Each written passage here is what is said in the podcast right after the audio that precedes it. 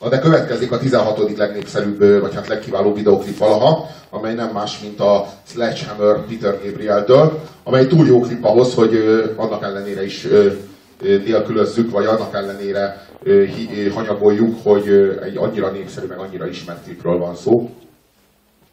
Akár csak a Take On Me. Ez a Sledgehammer, ez, ez nagyon sok, nagyon sok díjat nyert meg, nagyon sok fesztivált nyert meg tulajdonképpen azt lehet mondani, hogy nagyon kevés olyan videoklip forradalmasította annyira a videoklip műfaját, a, a Sledgehammer Peter Gabriel-től a 16. helyről.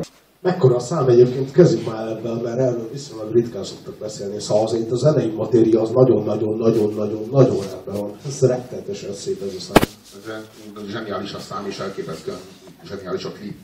1986-ban ért a csúcsra Peter Gabriel, úgy gondolom a Szó című lemezével, és nem pusztán művészileg, hanem gondolom, hogy mind művészileg, mind, mind a karrierjét tekintve, vagy hát sikereket tekintve itt, tehát ez, ez, volt az, ez volt az átütő. Igazából ez egy olyan lemez, ez a Szó lemez, aminek minden száma zseniális. Tehát, hogy ez a, ez a ez az egész életműnek szerintem a legerősebb pillanata. És, és itt tudta ötvözni a népszerű előadásmódot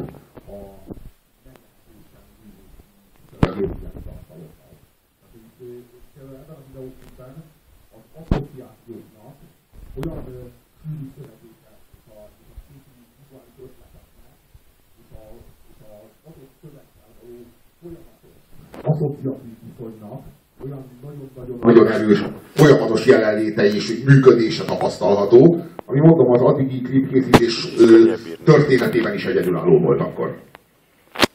És a technikai megvalósítás, tehát önmagában a mozgások, önmagában, ahogyan, ahogyan jelen van a figura a képen, mint hogyha másodpercenként 32 adták volna őt, egyetlen egy állókép. Tehát az állókép is folyamatosan vibrál a szemed előtt. Én imádok Peter Gabriel, főleg, főleg a elcseszett csavaros agyát.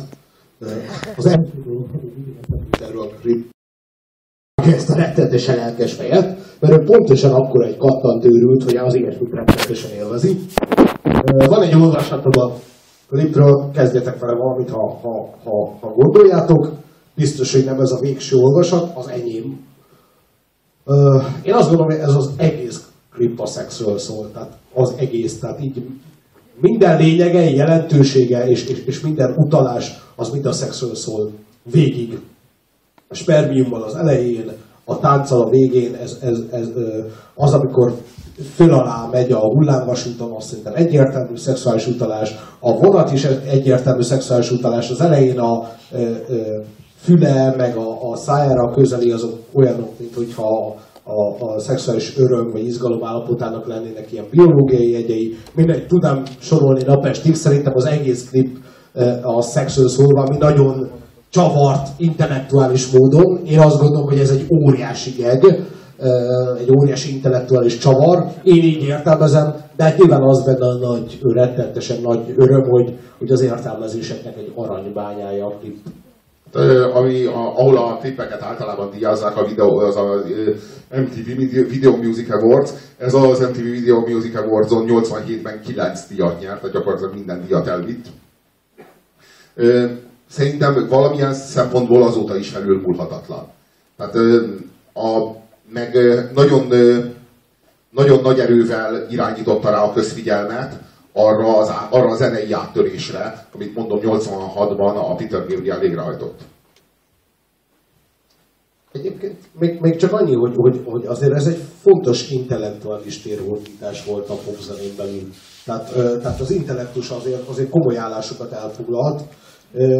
Meg a művészi erő. Hát persze, de, de, de csak úgy, én azt gondolom, hogy Peter Gabriel... De még mindig szórakoztató módon, ez az érdekes. A, azt gondolom, hogy ez a Peter Gabriel nagyon nagy részt intellektuális ö, ö, dolog, vagy nagyon sok minden kognitív szinten történik abban, amit csinál.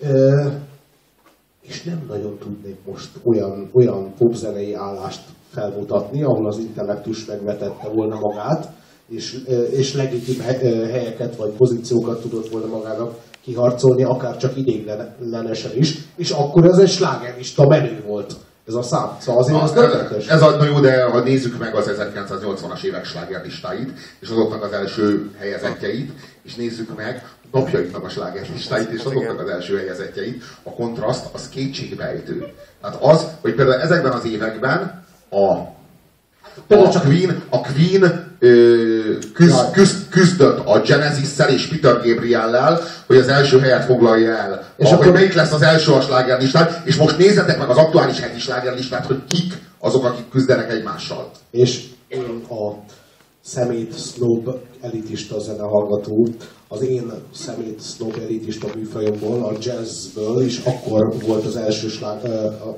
nem első, hanem az egyetlen egy slágerlistát valahol bejárt szám a Herbie Hancocknak a Rocket című száma, ami akkor slágerlista vezető is volt el egy ideig. Szóval akkor, hogy mondjam, még a jazz is tudott slágerlistára kerülni. Egy kicsit más volt a intellektuális paletta, mint ma, főleg ami a művész igényességet és sokrétűséget jelenti. Én egy nagyon, én nagyon nagy Peter Gabriel fan vagyok, tehát én a Peter Gabrielnek még a, nagy, jó, nagy, nagy élmény volt a számomra, amikor például a budapesti, Budapesten turnézott, és meg, megnézhettem, hogy milyen egy, egy olyan, olyan előadás, amikor egy kör alakú színpadon van a, a, az egész csarnoknak a közepén, egy olyan kör alakú színpadon, ami folyamatosan forog, és, és ilyen módon folyamatosan szemben van a közönséggel, de mindig valaki mással, vagy mindig valahol máshol. A, a Peter Gabriel az azt gondolom, hogy a, a, ha, ha, nekem, ha nekem három olyan előadót kéne mondanom, amelyik az a legnagyobb hatással volt rám, a, a, az, az valószínűleg a David Bowie lenne, a Peter Gabriel és a Bob Dylan. Peter Gabriel az szerintem egy, egy, egy egész korszaknak a, a legjobbja, és pusztán csak, a, pusztán csak a, azáltal, hogy, hogy kiemelt embereket az ismeretlenségből, azáltal olyan, olyan zsenike, zseniket adott a világnak, mint például Tracy Chapman, akit így egyszerűen ő fedezett fel, és ő, ő segített ahhoz, hogy kiadja az első lemezét. Az az igazság, hogy, hogy nagy kérdés, hogy a Peter Gabriel miután, a, miután elvált a Genesis-től, szétváltak az útjaik, azután a Peter Gabrielnek a művészi fejlődése az, az a hasznára vagy a kárára vált-e ö, saját magának, illetve a Genesisnek. De azt mondhatom, hogy mind a Genesis, mind a Peter Gabriel olyan fényes utat ö, járt be, mind a mai napig, hogy, ö, hogy csak üdvözölni lehet azt, hogy az autonómia útjára lépett Peter Gabriel. Gyakorlatilag az egész életmű példaértékű. De mégis azt lehet mondani, hogy a szó volt az a lemez, amikor, amikor valami, ami ennyire igényes és ennyire, ennyire kompromisszummentes, ennyire intellektuális és ennyire erőteljesen művészi, az ennyire népszerű és ennyire közérthető, és ennyire, ennyire ö, életigellő, és ennyire, ennyire, ennyire ö, mindenki számára befogadható tudott lenni. Tehát egyszerűen itt tudott Peter Gabriel leomlasztani min- minden határt a, az ö, igényes értelmiségiek, meg a könnyed szórakozásra vágyó tömegek között.